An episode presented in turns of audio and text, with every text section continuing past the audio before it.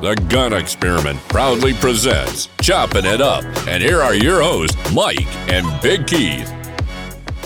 What's going on, Big Keith?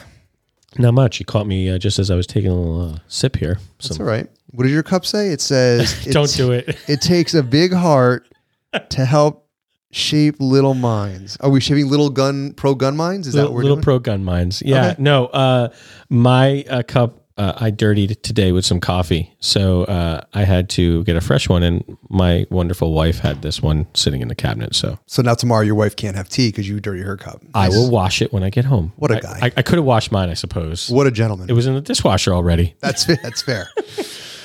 so let's get this thing rolling. I want to remind everyone that we release new content every Tuesday morning, so be sure to subscribe so you don't miss a single episode. And I'd like to talk a little bit about our friends over at Target Sports USA. So we talk about them quite often on the show. They're a good sponsor of ours, but their everyday ammo prices are already an outstanding deal, and we all know that. But if you want to save money, check out their Ammo Plus membership, which gets you 8% off, free shipping on ammo, order priority, and in stock product alerts. But that's not all. If anybody out there is planning on attending this year's NRA convention, which is April 14th through the 16th, they will be there. So stop by booth 4, 4203 or 4203. Forty-two oh three. Yeah, you like that better? Yeah. 4203. And say hello to the fantastic Target Sports staff. And to even sweeten the pot a little bit more here, tell them the gun experiment sent you, and they'll even hook you up with a little bit of uh, a little swag bag, some cool stuff. So, obviously, if you want to buy ammo, visit targetsportsusa.com and check out all their awesome pricing and deals on ammunition. So, if you're looking to support the gun experiment, uh, I'm going to ask you guys to join our mailing list. Okay, so I say it all the time, Keith. You're you beat this drum more than anybody, but we all know that there is a timeline on social media, and the only way to really make sure we're all connected is to make sure that we have our own avenues. And I think mailing list is one of the best ways. So head over to thegunexperiment.com. That is our website. You'll get a little pop up window, and you can join our mailing list. And one more thing before we get going into tonight's uh, show, I want to remind everyone about on site firearms training. As you all know, we've trained with them personally and can assure you that you're definitely going to get top notch instruction from OFT. But there's more. They also bring in the best instructors from around the country. And I just spoke to them, and they are going to be bringing in Bob Keller of Gamut Resolutions on May 20th and 21st. I believe it's in Pennsylvania. It's going to be a two day introduction to tactical carbine and pistol class. So head on over to oftllc.us. I'll say it one more time oftllc.us to sign up for this class and so many more. Uh, I just got a notification from Ben earlier today, and they're going to be doing another TACMED class. They got tons of skill builder classes. So, tons of training, more than you guys can shake a stick at. So, go over and check those guys out. And without further ado, I want to get into our guest co host tonight. She is a newcomer to the gun experiment, and we are very excited to welcome her to the show. Please welcome Amanda Suffecool to the show. Amanda, how you doing? Oh, I am doing well. So thank you for having me. Of course, of Thank you course. for coming to hang out. Well, yeah, it's always great to hang out with gun people. That is That's true. That is true. true. So I do need to give a little bit of a background here. So we have heard your name tossed around quite a bit, uh, and Only good things. from one person in particular, Charlie from Riding Charlie uh, Shotgun with Charlie, has sang your praises every time we've had him on the show. And finally, we were like, we have to get her on, and we we talked to Charlie, and he got us in contact with you. So. Uh, Charlie, if you're listening, thank you so much for putting us in contact. And again, Amanda, thank you for being on the show. Oh well, it's it's great, and um, I've got I've got history with Charlie. I had him on my show one time, and um, and then it said, "Wow, he was great. We'll have him back." And then I never invited him back. so, so I ran into him at Gun Rights Policy Conference, and I was like, "Oh, nice to meet you." And he's like, "We've met," and it was it didn't go so good. We'll just say. well, well, now you're definitely going to have to have him back. I mean, he's uh, he's he's pr- bringing you on other shows. so- Yeah. Well, we've had him on our show, I think, three times. And one of those times was actually in studio, which was a lot of fun. He brought us a nice bottle of booze, which was awesome. It's almost gone. Oh. oh, so you got to have him back now. That's No, right. He's he has since been on on my show. I think that was like 2017 or something Okay, that, good. that I that I had done that to him. But I was somewhat embarrassed later. You know. yeah. So you are the Southeast Regional Director of the DC project. So can you tell us a little bit about that and what your role is? Well, the are you guys familiar with the DC project? You know the the Teal Yeah. Team Two, you know that kind of thing. The all the girls that are the counter, the counter color, the counter voice to the demanding mommies, if you will. And um, so the United States, we've broken it up into four regions, and so I have um, kind of as as my group of gals from Illinois, Wisconsin, down to Florida. So this kind of a swath that runs Well, that's kind of across a, the United that's- States. That's a great region. It's a lot more than the Southeast. It's really, you're really a lot more than the Southeast. Yeah, it's kind of it's kind of not quite the Midwest, but Close. a little bit of that. You know, We need to It's get you a that- bigger it's that title. Yeah. it's a band, you know, if you will, from Sure. from one end to the other. And um, but these are gals. The the DC project. This group of gals. There's there's a gal from every state, and then the states are are building their own groups. But it's amazing because each one of these gals in their own right is doing something that you're like wow i didn't know that that was going on. I didn't know that they were doing that.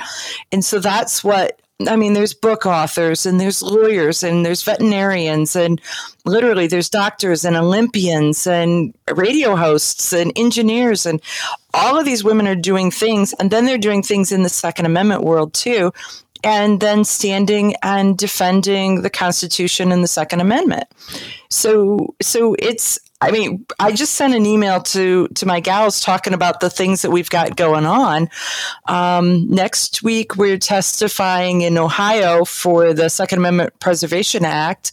We just testified in Tallahassee for the um, their version of constitutional carry or permitless carry, I guess, if you could call it you know, Illinois has got something going on. Uh, Missouri's got something going on. It's just, it's amazing what they're doing, and um, and just how much stuff is happening right now. And and we attribute a lot of it to Bruen, and a lot of it to the fact that we're professional women. Um, I tell people that you know the Second Amendment now wears lipstick. You know? Well, you did do a fashion show, right? That's you do a, run a fashion show for I- Pro 2A I girls. have I have done a lot of fashion shows. I taught the NRA how to do it. I um, I was featured on. I had Vice embedded in a fashion show. They did an hour long documentary about a, a concealed carry fashion show. Um, HBO did one. So yeah, we've we've been showing people what they can't see for a really long time. That's awesome. And, you know, I think it's tremendous opportunity anytime we can grow our demographic. And I always say that we need to modernize the Second Amendment. We need to kind of, uh, you know, reach out. And I love the kinds of things that you're doing with these uh, these outreach programs. We had another DC Project uh, member on the show, I believe, right, Keith? We did uh, Beth Alcazar. You know oh, Beth? she's she's a rock star. She's in my she's in my group of states too. She gave us a Thanksgiving recipe. She was on one of our Thanksgiving Yeah, shows. yeah, she was on a Thanksgiving episode. Anytime you have Beth, you have to ask her what's on her socks. Okay. Beth always has the coolest socks with little um, sayings and logos and things that it's always entertaining. That's cool. so, Amanda, tell us about uh, Eye on the Target Radio. Um, it is a it is a gun show. We started in in Cleveland, Ohio, in 2010, talking, answering questions. It was a call in question and answer show, asking and answering questions about guns and concealed carry and collecting and hunting and shooting. And I do it along with my brother. And so we started there. We took it to number one in our time slot in the heart of rock and roll. People were talking guns instead of listening to music That's cool. Wow. so yeah, so it, it went pretty good. So then we got picked up um, nationally through Salem Radio in 2018, and with uh, with the NRA's TV and and all of that shifting and moving and closing, I am the only Second Amendment, so female, um, Second Amendment nationally syndicated radio host in the nation. That's really cool. Congratulations. And and you do that with your brother. How how close in age are you guys? Uh, two years. Wow, Oh, so you're okay. pretty close. Okay. Yeah, my Yeah. my son and daughter are about that two years apart, and they're even at this age. I can tell they fight like brother and sister, obviously, but you could tell that there's like a, a bond when you're that Yep. close in age. Yeah. Yeah, and so and my brother and I are so different. Um, he is he is so laid back. He is just just as calm as calm can be, and I, on the other hand, am not. so, Who so who uh you know who who pisses each other off more about like being a sibling on on the radio show? oh, he he. It's really hard to make him mad, but You you got to know a- the buttons. I, I know the buttons, but I um the big thing is is that I tell him that he can't say things. right? You can't say that. And he's like, What? And um no, you can't say that, whatever that is. Because he has a completely I mean, he taught his kids how to his daughter how to to braise at four years old. We had to go find her tiny little welding gloves. um, he he is a, a unique individual who believes in um, personal choice and empowerment, and so he's now working on his grandkids and teaching them things. It's it's pretty am- amazing because you can see their their little personalities coming out, and he's he's just he's just well well they wanted to know, so I told them. I was Yeah, like, That's awesome. that's a good way to be. That's that's my kind of guy. I got to say. so, you mentioned you mentioned pushing buttons, or maybe Keith mentioned pushing Right. buttons, which Yeah. is a perfect segue. So, speaking of pushing buttons, uh, you're running for the NRA board of directors, correct? Right, That yeah, is amazing. Uh, that's amazing. So, uh, voting is not has not happened yet. When is uh, the voting deadline? So um, it's the voting is it's a process. So if you are an NRA member that is a life member or have been a, a dues paying member for five years, continuous five years, then your February magazine that came out the last week of January contained a ballot, and you have until March 26th to have it into Virginia for counting. And so so it's ongoing right now. Can I bring it in And, um, person? Can I bring my pardon? ballot? Can I bring my ballot in person? It has to be in by the 26th of March. No, but I want to bring it to Virginia in person. Can I? Can I? Can I come Yeah. to Virginia? Yeah, go knock on the on the door of the uh, um, on what is it, Waples Mills Boulevard or something. Well, I am a lifetime member, and I did get that magazine, and you will be getting my and. I'm driving him to Virginia. yeah, that's right. We're gonna go down. We're gonna go. take a road trip. So, if anyone You can out. Well, the gun museum is there, the NRA museum, so Yes. it is really a worthwhile trip. yeah, Yeah, it's pretty. It's pretty cool there. we we had had um, Tim Mak on the show a while ago uh, Mm-hmm. The- with um, talking about the sort of the downfall of the NRA in his words and the need we discussed many times the need for some change on things like the board of directors. So I'm just amazed at the sheer size of that board. I don't understand how a board that big could be effective. functions, yeah, it functions. Well, I think that I think that let, let me give you a little background to me because And then, and then I- some of the you- stuff that I say may make sense. And we didn't talk about any of this stuff, so I apologize if, if we're putting you a little bit on the spot. Oh no, no, no, no, no. I'm I'm perfectly fine with this. Um, I am a degreed engineer, manufacturing engineer, who just retired from the aerospace industry in April. And Congratulations. So I find myself with with time now. So it's kind of like the NRA board run has been on my bucket list. Yeah. And now and now the stars align. And I believe that the NRA needs the skill set that I bring, which is problem solving and analytics. And um, frankly, some of it is is employee retention because when you shake an organization up, you'll lose good people because it doesn't matter whether they're working the job that is that is their career choice or the job that's just a job or the job that is truly their heart they still have car payments to make and and house payments to make and kids to get through college. So when it looks like things are rough you lose really good people. And so that has to be considered in this in all of this together. So um, the board the size of the board when you really look at the board most most organizations do not have a board that is that big because this is 76 members Yeah, huge. And, huge. and every year th- uh, 25 members roll off and, and a new 25 or that same gets reelected. And then, and the 76th member is elected at the annual meeting and their, their term is one year. And so, so that's how it's built.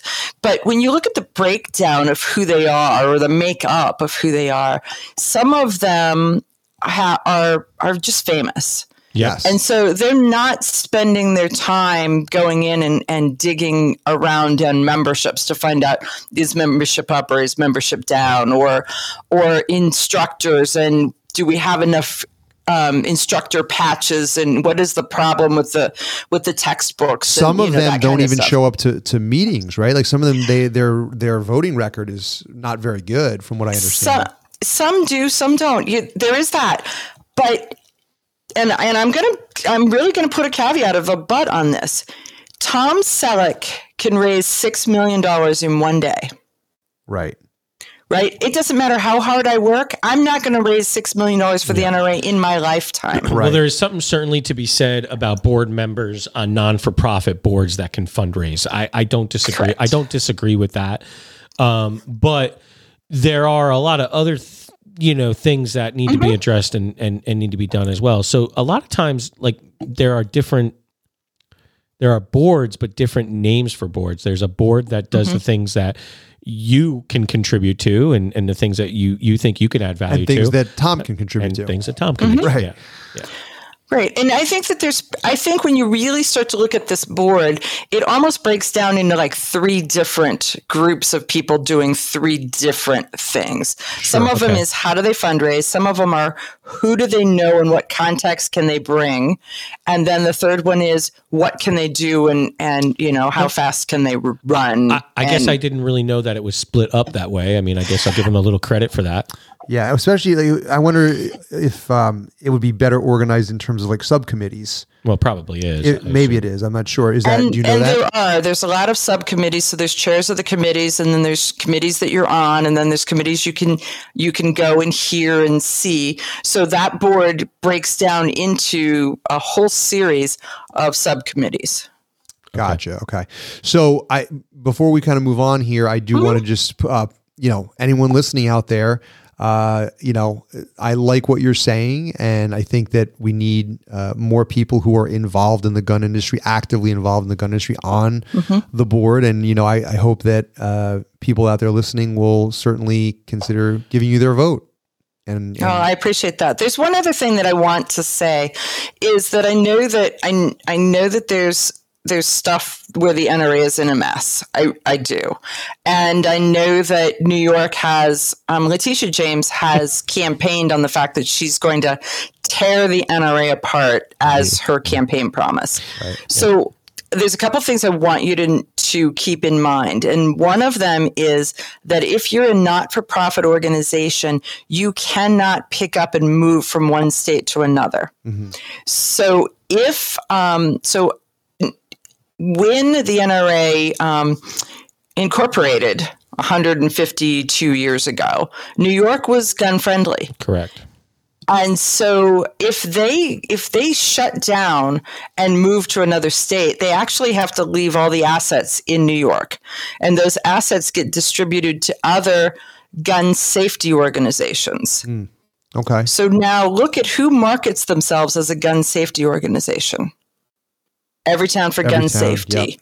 Moms Demand Action, Bloomberg's, you know, those kinds of things. So that's where those assets would would or could go. So Right. so when Letitia James says she's taken the NRA down, it's those assets would go to the the very groups that want the NRA and all of our gun rights to be gone. Right, because So- they're marketing themselves as gun safety, not as uh, gun control per se. Correct. So I'm gonna. I, I just. I want to go back to this just for a little bit because I want to make sure I'm getting my facts straight here. Mhm. So the NRA filed bankruptcy and just moved their corporate headquarters only to Texas. They tried. it was a it was a it was a volley. Um, it was an attempt, and it was shut down. So they weren't allowed to do it. Okay. Um, Because they're being sued in New York, Correct. they're still in the New York courts. And so there's a lot of stuff that people say, well, we need to do this, we need to do that. If you look at, at the court case, I mean, there, there's there's a lot of people that are publishing a lot of stuff about it. So, I mean, read, and every time you read something, just in your mind, think about who benefits by what they're saying. Is it true or is it spin? Because some's true, some spin. And think about the fact that the NRA had a PR firm that spoke for the NRA for 40 years. Well, that's Yeah, part of the. well, pro- that's, part a big part, of the problem. Yeah, I was gonna say- Exactly. I, I mean, But they got a divorce. So think about it like it's a divorce. So yeah, they've gotten they've gotten a divorce. So now the PR firm is speaking, but not for the NRA, but against the NRA. Yeah, but some of the leadership, I think, is still a Oh, I'm major not- problem, right? I'm not. I'm just saying that there there are there's just there's so many moving pieces I agree with that, that. sort through the data and look at each piece and say who benefits from that. Because frankly, between um, the NRA and Ackerman McQueen, they're they're in the middle of a divorce and they're fighting for custody of the children, and we're all the children. Yeah, I, I we un, we understand what you're saying, Okay. and um, you know, I think at the end of the day, th- it it there is always two sides of the story, and the truth is somewhere in the middle, and we Somewhere in the middle. right? We appreciate that. I certainly have to live my life by that, Mike. I know you live your life by that too, but it, it they're not innocent, and you know, we definitely you know need to get some improvement on some of that front. Um, and, And I believe as new- they come out of the lawsuit, there's going to be a huge need for people that have problem solving skills that have not yet burnt bridges Yeah, with hopefully the people that are currently doing things. Yeah, and Definitely. and and uh, ambitious people like yourself that that want to get on the board and make a difference. We need more of that. So So the one the one thing I do want to say is like we're talking about sort of the political arm, but you know the NRA does a lot more than that. I mean, there's, they do a lot of things in terms of preaching for responsible gun ownership, and even that some of their training. I think I think some of their training could use some Refresh. revamping in, in some some ways, but they they do a lot in terms of responsible gun ownership. And I actually kind of want to go into a, a, something you had brought a while ago, Keith, and that was uh, a story where you had said that there's an uptick. We had found an uptick in TSA agents uh, finding people who were. I don't want to say innocently, but they were bringing guns in like uh, carry-on bags. forgetfulness. Yeah, forgetfulness, right? And I truly believed when we had talked about that back then. And it was it was it was airports near us. Yeah, in this area, in, the, in the New York Northeast in New York, and I truly believed those to be sort of. I hate to say innocent mistakes because you should know better, but I didn't feel like it was criminal. I felt it was like Negligence. negligence. That's that's great. Um, so we, f- I find an article the other day that brings up a New Jersey man. So again, it- we're talking in is this not, area. This is not negligence. Not negligent. New Jersey man attempts to board a plane with guns, taser, and a fake U.S. Marshal ID. and, and let's and let's just let's just be specific about the guns that that this gentleman was uh, carrying. they they approached him at the gate and they asked him if he had a um, if he had a, a a permit or a firearms license and something else. What else did they ask him? Uh, oh, ID cards are, are credentials for being a, a, a law enforcement. So he said no. He said no, I don't have any of that stuff. So they removed his luggage and they found uh, an AR-15, a 40 caliber handgun, a taser, a knife, an expandable baton, and a 308 rifle. And he did have U.S. Marshal And fake he had- credentials, and he right? had U.S. Marshal fake, Fake. credentials. yeah. Right. So Yeah. And he was a felon. And Right, he was, a, felon. felon. For- I forgot. I left that part out. that's the part I find interesting here because again, I'm looking at the parallel between these two sort of stories. Maybe what, maybe two months apart. yeah. And it's like we really have to do a, a better job of, and when I say we, I I really mean politicians, of differentiating between the negligent good guy who just made a mistake mm-hmm. and this guy. Like they are not the it's same. so it, it's so hard you know i mean i guess you could say that based on the fact that this gentleman was you know a felon. a felon like Yeah. you pointed out amanda you know so you know i guess if you're a felon it's not negligent but if you're not a felon and it's your first time it's negligent like is that what you're trying to say well, you've passed think background when you have checks. you that many history. with that many firearms. I mean, w- once when you fly with guns, it says everywhere you must report Yeah. them. Right. When you're standing in line, it says if you have a firearm, you must report it. So Yeah. before he checked that bag, um, I don't know how many f- airports. There's some that just throw the little tag because you have to fill out a little tag, throw it on top. That way, when they are X-raying, they know that it's been reported Right. that So that gun was. So, so Right. this bag was not reported. Um, so that was a piece of it. I mean, in some airports, we have had to take it. They have escorted us to a completely different room where they pull everything out of your luggage, look for additional guns, swab it for I'm not sure what because we know there's gunpowder all over. i Um, didn't clean it before i shipped it right, I'm coming back from Gunsite. Um, I pretty much shot a lot. i don't It's, i don't i don't clean it when i'm not shipping it so- That's right. Whenever I fly, and Keith, I don't know if you if you have this in, but every time I fly, i just fly myself like that would be what i would want to do well, if you could, right? but I'm always like, I'm so used to carrying at this point. I carry a knife every day Yep. that I mm-hmm. can't have this stuff on me when I fly, and it's a bit of a weird feeling. And so I'm constantly like, hmm, like if something happened right here, right now, like how would I react? What would I do? Because normally I might take a different course of action depending on the situation, but I'm without some of my tools. well you got your BJ, GJ, bjj I, tools I do, I do. Those are always on me. I just look for somebody who's got a BJJ shirt on around me, and I'm like, I, I need your tools. That's right. so I recently flew to Disney uh, in Florida, Yeah. Disney World. And the entire time that I'm flying, uh, I had re- recently read a thing about improvised weaponry. Pen. And so, like, the one guy was like, you could take, you know, like those, what are they called? The Air Mall magazines? Yeah. They were like, you could roll them up like really tight and you can actually use that as like an, and I'm like, would that actually work? So you picked one up, I did. I rolled it up tight. and it would not work. I, I don't know. Maybe, maybe it would. I didn't, there was, there was you not, didn't an, try, you didn't there try, was not you an didn't try Air it on Mall. a flight attendant. There was not. I did not. I did not. So uh, I went to Disney World, but Keith, tell me a little bit about Disneyland. What was going on with this crazy family? You sent me an article on. well, this uh, this was This is not gun related, but it's no, funny. It just it it just made me laugh. Of like we talk about all the time about the the craziness that is on social media and just that's like out there. And it this this family decided to post a hack for helping their kids get on lines that they're not tall enough for. it. Now I. Mike, you just got back. Yep. I, I've been to the, the the the mouse house yep.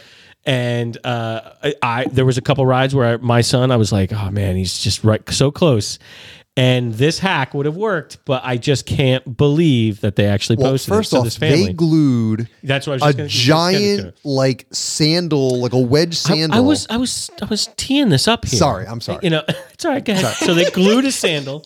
but I mean, like they they gave him like Herman Munster shoes. Like they, don't even look good. They, they were like, No. gi- did you see them? yeah. Amanda? Oh, Yeah, I saw them. I mean, So it's- so just to describe them, they're like brown loafer bottoms and and uh, Buzz Lightyear Velcro tops. yeah, Well, it looks like they painted them to try to make them Make 'em- blend yeah. because Oh, it okay. said in in one of the articles it said that um, that the Disney has trained their ride staff to look for modifications Okay. yeah. to their on their little feet. Well, we went to Disney last year, and my daughter is four. My son, my kids are both daredevils. They they love roller coasters and you know crazy rides. So you had them get on each other's shoulders and walk Well, as my one. my son, that's right. They made Master Wearing a trench coat. Yeah. Right, where A trench coat. So my son is tall enough for most rides. At this, I think at this point he can go on pretty much every ride. But my daughter is very petite, very small for for even her age, and we were in Universal Studios, and she could almost go on like nothing. oh yeah, that's not. tough. And uh, we were like, come on, there's got to be something this kid can go on. And whatever the one, like 40 inches is, I mean, she was like, I mean, you could slide a piece of paper between her head and they, it was, she was like a millimeter away. And I got to be honest, I was like teasing her hair up. Yeah. You know, I was trying to like get just get like a little bit extra, just just that like one millimeter. Yeah, yeah. They caught me on every time. I got Yeah. quite. She got on a couple, but like they caught me on a couple too. Really? Yeah, I mean, she was so close, and I'm like, that, come that on. wasn't. You might have got away with it at the mouse house. I- If I had put uh, wedge shoes on, uh, Herman Munster shoes, I, I just, I, you know, the perp, the reason that I kind of forwarded this to you is I just, it was the fact. Could they not be serious? Like, could they just do this for views? They can't be serious. Like, they wouldn't really. They claim don't they really. Un, they don't really think that this is a wise idea to. well, especially like if you're trying to get a kid on an upside down roller Well, look coaster. at the, uh, the kid at the was it what, what was that Jersey Shore recently that fell off the oh yeah, big guy Yeah. played Yeah. football? Was that Jersey? I think it was Jersey. he, uh, oh, I think it was Florida. It, I think it was Florida. I think it was Florida, You know, he died. He died. So, so they're they're extremely serious about these weight and height things for for a reason, so that they don't slide under and around the guards. Amanda, and I bet from your engineering background, they are probably smart enough to know that people are stupid enough to do this. So they under, right? Mm-hmm. right. So they try to give you a little bit of leeway, and people like this just take it too far, right? What's it? You give an inch, they take a mile. all in all, these height restrictions are really for safety. I mean, that's really the bottom Mm-hmm. line. And uh, to kind of bring it bring it back to guns a little bit here, uh, to to keep the show sort of on point, I found this really interesting thing uh, about uh, Omaha, Nebraska. And so they have this thing that they've been doing. I get, I didn't even know about this, uh, but they've been doing it for quite a while, and it's a program that's they say has cut their um, uh, gun violence in half. Is that what they said, Keith? Right? Yeah, correct. And it's a program called Omaha 360. Have you heard of this before, Amanda?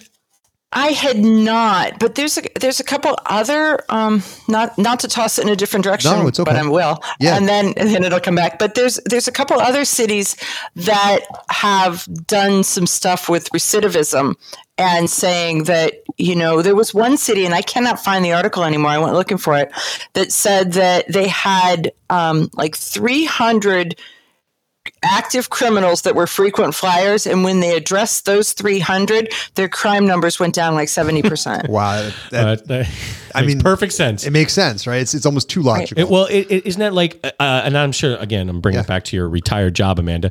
Isn't isn't that more like uh, uh, an analytical or a, a data rule that like normally your top 10% are right. responsible for 80% of the effect yeah. of whatever you're trying to do. Well, what I, exactly. So, so the interesting part about this Omaha 360 thing is that they got all the different groups involved. And so, including like the social services and social workers and churches and each, yeah, every everybody. It, it it's back to to quote Hillary Clinton. It takes a village, Right. And um, and it looks like they've got they they've got something that works where they're they're trying to save them, but I think it's got to have a secondary. Okay, we're going to do everything we can to do all the happy little save them stuff, and then then we got Chuck over here with the big hammer. That if that doesn't work, he's going to bop him in the head, right? I mean, so Well- so it doesn't really say that, but in my head, Chuck's got the big hammer. Yeah, I- I mean, to kind of sum it up, is um, they have these meetings where they basically bring, like you said, all these kind of um, stakeholders in the room, and they kind of try to come up with solutions together as a as a collaborative effort instead of it being one group or another. Uh, the one thing I did find a l- I, was looking for because I knew there was. I couldn't remember what it was. The stats are great. I mean, really, if you look at the stats, and I know we can stats can be kind of twisted one way or the other, but it really does seem like a good program.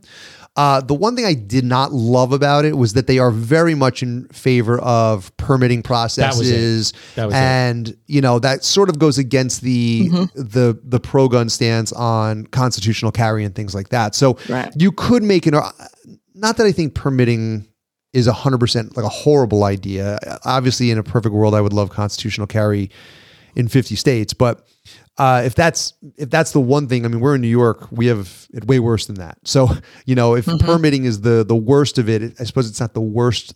Uh, the worst thing in terms of uh, Omaha, Nebraska. But I just thought it was interesting that they were able to get their numbers down by not attacking gun rights, but by sort of looking at this from a holistic approach of who are all the people then that are involved and how can we be proactive in these things by getting the church involved and getting the you know community centers involved and things like that uh, you know as we know uh, a lot of our gun death rates have to do with uh, some of it's gun um, gang violence some of it is a lot of it is suicide i think it's like was it two-thirds is suicide Mm, do I have yeah, that it's right? a big number. It's a really big number. And so if we can eliminate those uh, incidents, right, that brings the numbers down quite a bit. And really, those are- we really should be trying to, you know, s- stop suicide. That's something we all can agree on, you know, certainly. So I just thought this was interesting because it it seemed to not take a an anti-gun approach.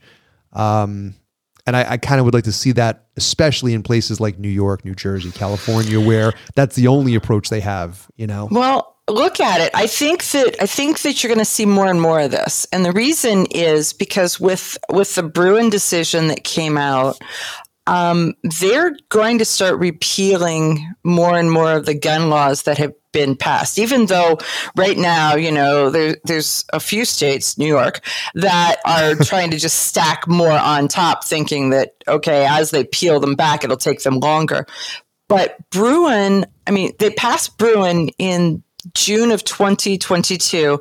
And I think the last number I heard is it's been cited in 290 additional court cases as the reason behind why something should happen since since June of of that. So so now when you start to look at this, what it's going to ha- what's going to happen? I actually think based on what they said with Bruen, that the NFA is going to either go away or at least be defanged. It's going to be an empty box with nothing left inside it, and um, so they're going to have to have criminal reform because they can't have gun restriction. yeah. I Well, mean, I don't this know that- is yeah. sorry. This is an interesting quote. So I'm reading this from the article. It says. The country's not facing one gun violence problem. It's facing at least four everyday community violence, domestic and intimate partner violence, mass shootings, and suicide. The latter, meaning suicide, accounting for the majority of gun deaths in the country. So I, I I sort of agree with this because uh, you know the sensationalization of mass shootings is what we hear tons of, but it really accounts for a very very small number, and it is on the rise. But we've had this conversation before. Are there societal factors? Are there other things that are that are making those numbers go up? Uh, and that's where a plan like this, I think, would actually maybe get to the root of those societal issues. Well, this they they talk a lot about focusing on on sort of the the problems that they feel cause some of the the the instances of gun violence that are attributed to lack of education or poverty or you know uh, just being in in, in, in not the wrong place at the right time kind of thing, right? Right. So I I- think they they focus more on on that type of avenue too, which helps some of those numbers. But the mass shootings, you know, so, uh, they're not always going to be able to to prevent those. No, and I, and I think you actually have a better chance of. Pre- oh, I don't want to say preventing. You have a better chance of minimizing and dropping those numbers by addressing some of those societal factors, like you just Yes. mentioned. You know, I mean, there's a lot. I hate I, the mental health thing is kind of the buzzword Mm-hmm. we always use, but there is a lot of mental health issues. I mean, it's so funny because I was telling Well, this, I was- everybody is still. I mean, I, I just feel in general, people, all- and and I, and I don't just speaking in general. Yeah. Um, people are still mentally struggling from all the craziness that went on from the pandemic. You know, I mean, people are not staying at jobs. They're f- not wanting to go back to work. They're antisocial, Antisocial, antisocial. They can't, yeah, you know, yeah. be around a lot of people. I mean, it's funny because I was saying to someone the other day, we were talking about. He, he was actually fairly anti-gun. This person, and we were talking, and I he said um, something to the effect of, you know, well, the number of mass shootings is really is really increased, and I said. I said, "What do you? When do you think? Like, like, what was a good time in our recent U.S. history where you would say like maybe that was low?" And he was like, "Oh man," he was like, "Probably like the 50s, the 60s, maybe even the 70s." worse. Like, well, so so well, not, I don't know about mass shootings. maybe not mass shootings. No, no, but, but we were talking about mass shootings. Okay, okay. And, and he said 50s, 60s, maybe 70s. And I said, you know what's interesting is the fact that you say that. And I said, but back then, and I'm not saying the treatment of people was the was done right, but there were institutions for the mentally insane. So when people were mm-hmm. having mental issues, they sort of went somewhere and And and I would I would venture to say there was probably more gun violence. Maybe I don't know. Yeah, Well, gun cr- the gun crime numbers overall have been Dropped. dropping steadily. Yes. Um, so there is that. But there was two things. The other was th- there used to be guns in schools. Yep. Yeah, that's true. So Gun education. so we we closed the mental health institutes, and we then made gun free zones. And so those two things happened at the same time that also gave us some of this perfect storm. That's um, have you guys heard of Faster and Faster Saves Lives? No.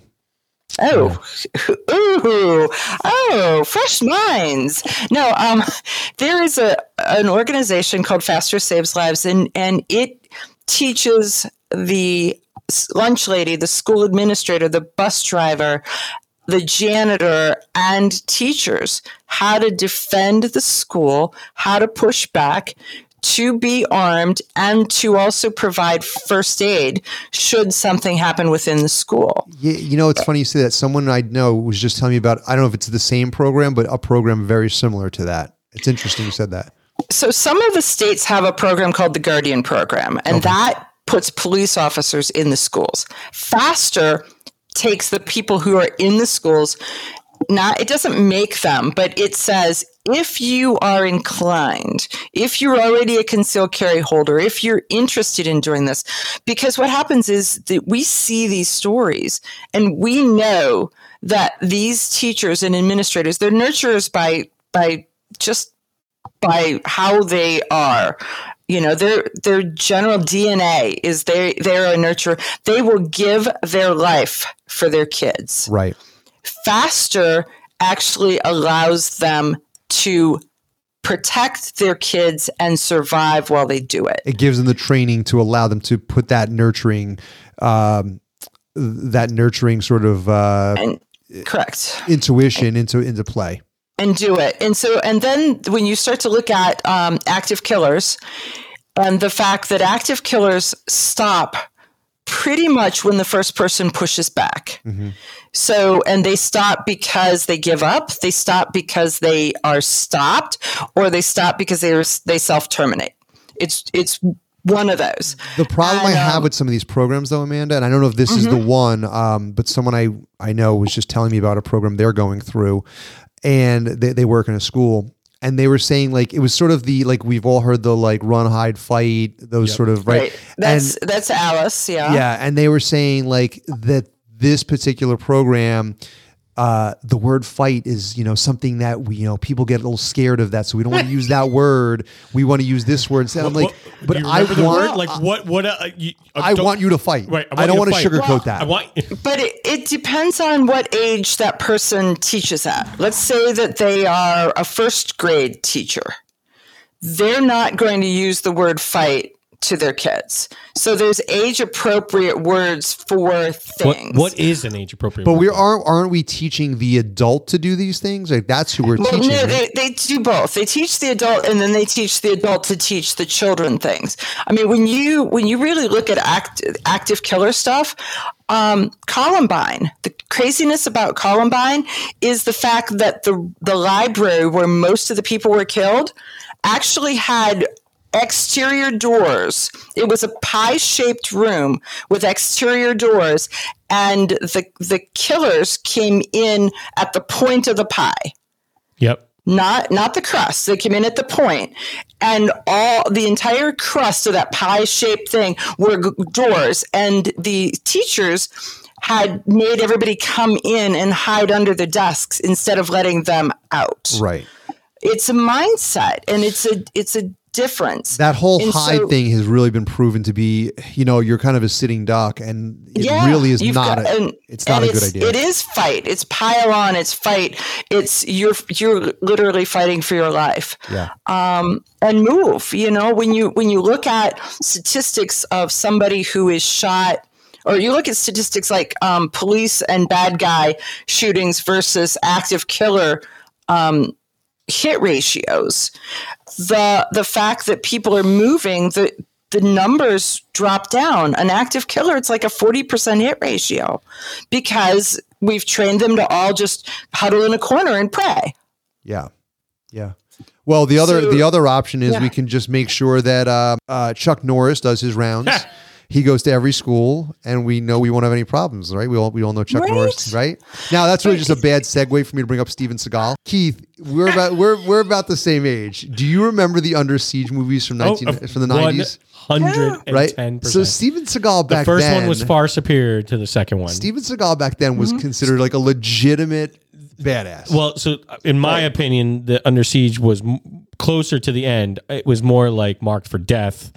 That was those were the cooler movies. And uh, when he was fighting the Jamaican drug lords and uh, Two Face, remember that But- guy? He had he had like he was had a twin brother. One in Yeah. Jamaica killed them both. Wa- was it me though, or like did he? The, there was sort of like a point where he jumped the shark, and he went from like everyone thought he was like this legit like killer Yeah. to like almost laughable. Oh yeah, yeah. I think it was that somewhere. happened. I think it was somewhere around the the thousandth Well, I mean, arm break. Like look, like, look at him. Pull this picture up. I mean, you know, he's got the ponytail. He's like really overweight now. well, now and he's been accused of some really bad stuff recently. I feel Well, like, but, that's uh, this this article, right? So uh, Putin bestows the Friendship Award on Steven Seagal. Now, I, it is worth noting he has dual citizenship. I think in U.S. Right. and Russia, right? I didn't know that. Uh, I didn't know that either, but uh, apparently he does. But the part of this that was really kind of weird was that he was here. What is this?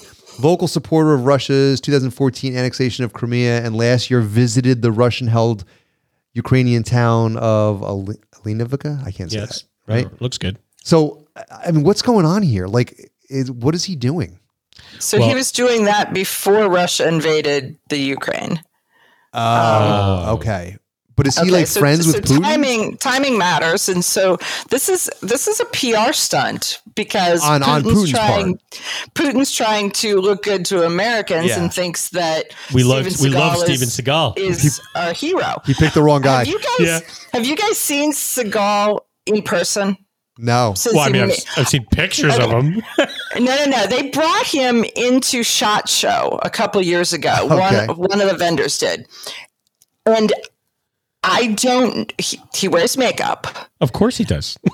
Oh no, they they spray painted his widow's peak in because Oh, really? it's not there. Really? Oh yes, so he was somewhat oompa loompa orange with a spray painted widow's peak. It was sad. I mean, his be- I have to say his beard looks dyed. That does not look like a real. Uh, there don't look. uh, None of that looks natural. no, it's to like me. so so black. Yeah, I don't think it's dyed. I think it's I, I think it's a can of Rust-Oleum. right? How old is he now? Ooh, 60s? I do not know. I don't know. I have no idea. Look it up. I I, I, I have what I find funny though is I agree with you, Amanda, hundred percent. Is that I think this is sort of a propaganda PR, Mm-hmm. Putin kind of like you know using this. But I'm like, I keep thinking to myself, but you picked the wrong guy. Like Vlad, you Right. picked you picked the wrong guy. Like if he had a guy in Chuck Norris, Seventy. seventy, yeah, Yeah. So yeah, that's not his real color. no, there's, there's no way, there's no. Way. No, I, No. That, I mean, there's not even hair underneath that. That's all I'm saying. It's just spray painted in. Yeah, I mean, he really. I mean, I jumping the shark. I, I didn't think didn't think a person could jump the shark, but he did. Like, yeah, I, like I said, I mean, I still will share those movies with with my my kids. Yeah. uh, you know when they're well, it's your childhood. It's your right. It's your Yeah, teenage yeah. years. Yeah, I mean, I you know obviously What was I'm the other one? What was the what was the other one? I can't think of the name of the movie, but it was like the the, the uh, antagonist would say, uh, "You could take that to the bank." What was the name of that one? you Marked have a- for Death. You have a terrible memory for everything except for weird Movies. quotes. Yeah, that's it's true. That's true. Bizarre. Really, really I'll ask you what you had for dinner last night. You can't tell. me. Couldn't tell you. Yeah, Couldn't tell you. very weird. I so I, I guess I can. Carnitas. Uh, all right, there you go. So I, I I brought up Chuck Norris in every school. Um, I do think that would be an effect an effective strategy, but uh, really, I, I am curious, Amanda, on your thoughts of um, teachers and administrators in schools being armed, and that's like kind of a hot button topic. I, I'm curious oh, where you feel on this. Well, the the thing is, is that if they want to be, I agree. then I am then I am in a hundred hundred percent in agreement. I have actually gone through the training class that they give to because Ohio leads the way with this. oh yeah, I've heard that. So there is Faster Ohio, Faster Colorado, Faster Arizona. There is states that are that are implementing the Ohio-based program, and it includes a, a lot of stop the bleed and um, and fighting back and what you do and that kind of thing.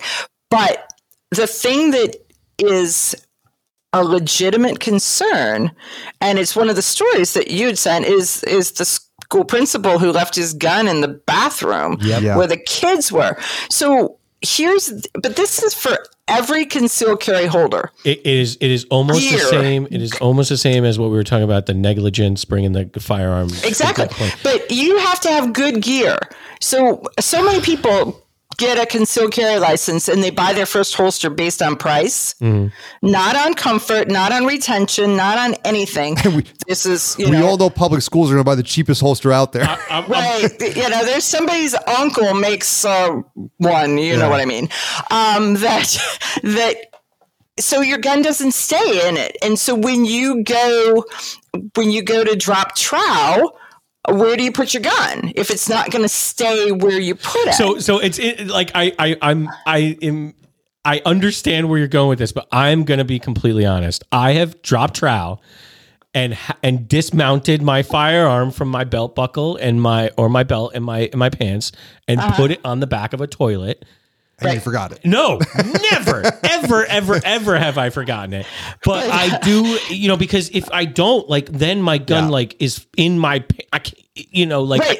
So here's so here's the answer that I heard from somebody. I thought it was kind of brilliant, which is if you drop trow and have to take your gun out of its holster because it doesn't stay, then you need to drop no. it into the hammock of your underwear because when you pull up No, your no, wait, pants, wait, wait. Let me- let me know clarify. immediately that Let- that's what I do. not I, am not joking, let me but that's clarify. Oh. It does not come out of my holster. My holster, I have a very nice tier one holster on most of my guns. Yep. I actually take the whole holster and the gun off the pants. I know what Amanda's saying though. So what she, it's hard to describe this, but what she's saying, I've seen a couple ways, is either you take it out and then you put it in the like crotch of the pants I, and lower. I understand Yeah, that yeah, that part, and maybe that's yeah, maybe that's an- an maybe that's option. an option, right? You know, I just I, I You're saying you've never forgotten it. That's your I, point. I, I can't Right. see putting my Nighthawk in my undies. Like, Well, you You know, know, but like- there was a, there was the um, air marshal that left it on the other side of security Yep. at an airport. Yep.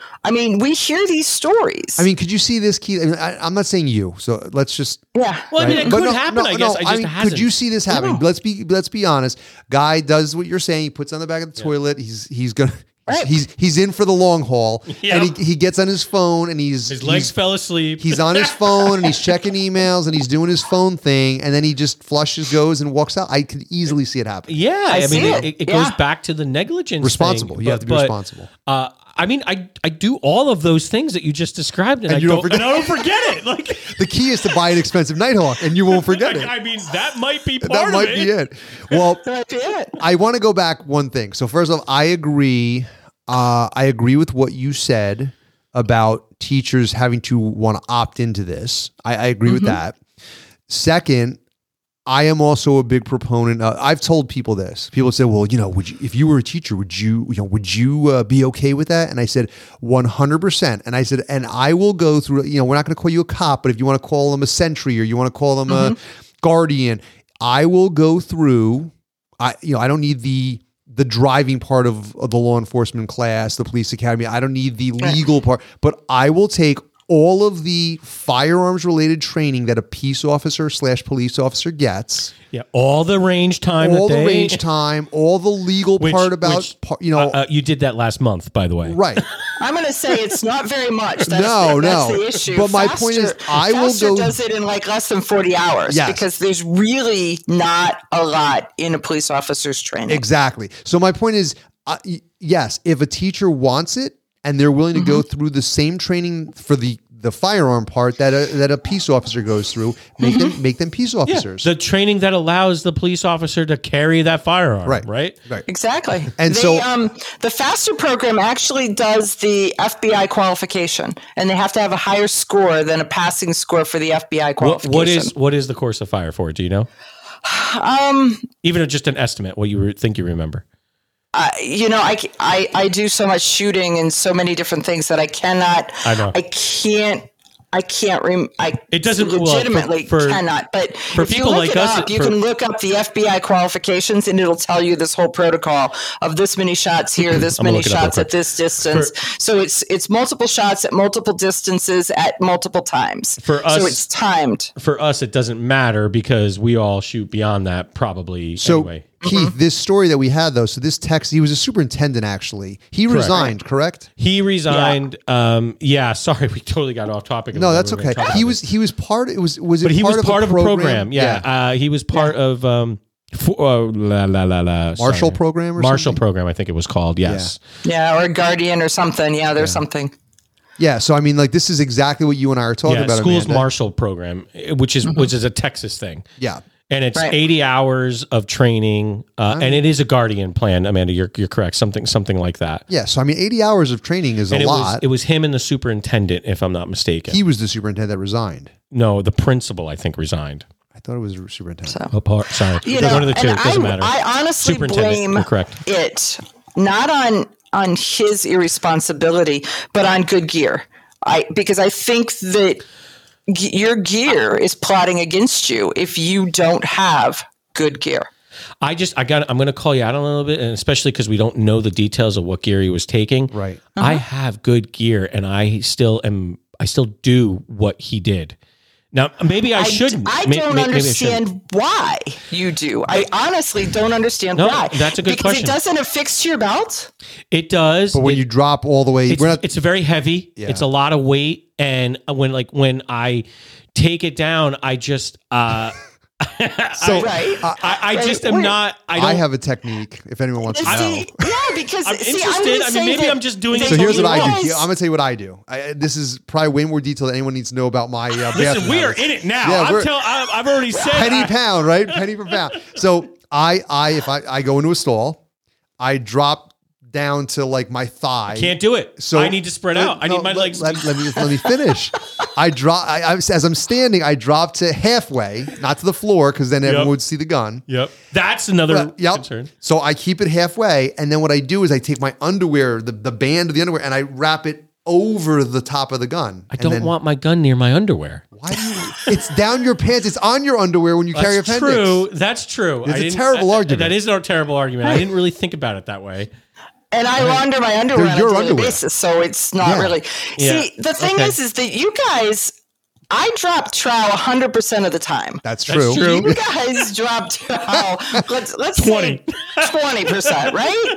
I mean, in in ratios, and so we, you know, all, all these arguments. It's like I live this, and so I don't see it as that hard. It's it's a it's good. It's connected to your belt, and I fold my belt and my gun in so that it's in and frankly almost in the leg of the pants. All right, I'm trying. I'm, I'm. You've convinced me. I'm trying it. All right, I'm I gonna, like it. I'm gonna not. I'm gonna try not to take it off. By, by the way, So, Amanda, you had no idea that the bathroom talk was going to be uh, the the uh, highlight of this I'm- show. You've got Everybody me. in the audience is going to have to think about exactly how they drop trow and how do they retain their gun. Well, you've got me thinking about the reasons, like why do I do it? And and you, Mm-hmm. Mike, you mentioned some of them. I'm afraid somebody might see it or something like that. Sure. But. I also sometimes don't feel like I can point it in a safe direction. Like you know, let's all be let's be realistic about ballistics here. A, Yeah. a, a, a, a door on a bathroom stall is not going to stop No, shit. no. So It's I not. So but I you have you, but you have a trigger guard. Yeah. Yeah, yes, no, that's true, and that's a very good Okay. point. Um, and I carried appendix with a trigger guard. I don't worry about an an, an, an AD. And, yeah, and that's your right? own junk you're pointing Correct. at, right? Yeah. Not, Correct. Not even somebody else's. Correct. Well, what I Uh, do, my technique, I it's pointing at the ground, so it's actually not. so you like stand it up, like you you Yeah, you- yeah. and then the underwear goes Yeah. over the handle, over the, the grip. But Do you want me to show you? I'll show you. no, listen. uh, maybe a demonstration with pants that are not on you. Okay. Well, okay, okay, folks. Everybody, there's going to be a YouTube video that's coming out directly Yes. after this. Correct. Only for special people. all right, well, listen. While we're we're, we're going to close out here soon, but while we're talking about the hammer, we're let's talk about the hammerhead. So this is just, I just thought this was a great story. So Keith, we talk about um, Amanda. I'm going to kind of fill you in here. We talk about the onion all the time. So the onion is what I affectionately call my security system in my house, meaning that there's layers to my system. And I'm always trying to increase the amount of layers that somebody would have to get through before it actually could turn into a lethal situation. And so, like layers of an onion. And so, uh, one thing that a, a, a number of years ago, we unfortunately uh, had to put our um, our dog down, and we have not gotten a new dog because uh, our kids are small and stuff. But I would like love to get a, a dog at some point. Now, Keith, you have Ben. Would Ben be a deterrent at all? No, Not even a little bit. that dog wants to sniff your balls. Yeah. when he when somebody comes in, I know because he does it to me all the time. and, and and you know for girls not balls, but Yeah. that's where he still wants to go. Um, Amanda, do you have a, a dog? Yeah, I have a I have a little furry dog on springs. I, I have a Jack Russell. Okay. So- Okay. Okay. Well, I want this dog. So this dog. Let me see if I can get some audio here. Get in the water, you All right. So this is uh, a dog that went after a shark. This video just gives me so much anxiety. This is wild video out of the Bahamas. A dog jumped off a dock, you just saw it there, into the water with a 12 foot long I'd be taking hammerhead bets. shark. Is the dog gonna make smartest it? move on the dog's part. The dog even one. appeared to try to provoke the shark. It- it is cra- like so. I I will have these links for the show, but uh, in the show notes. But I mean, it is crazy. The dog just jumps in the water and attacks or goes after barking at a hammerhead shark, and I'm like, I- I that's that's the dog I want. That's the dog I want. I bet that shark didn't know what to do. Uh, it, it dropped trow. yeah, that's right. It. I mean, it. It. It. It hightailed it out of there. The dog won. The do- See, I would have been taking bets. I would have made some money. Yeah, maybe. Maybe. So I. Uh, I people think probably that's would've bet on the dog. incredible. Uh, that a dog went after a shark. I just think uh, we all need to have a little bit of that dog in us. Yeah, Got a little bit of that dog in me. gotta have it. Yeah. Yeah. So anyway. Exactly. Yeah. If so you could have played some some George Clinton right there, that would have been Well, I think that'll do it for this episode. I want to thank all of our listeners for tuning in, and a very special thanks to Amanda for hanging out with us and chopping it up. If anyone out there has any opinions or thoughts on tonight's conversation, feel free to reach out to us on Instagram or Discord and let your voice be heard.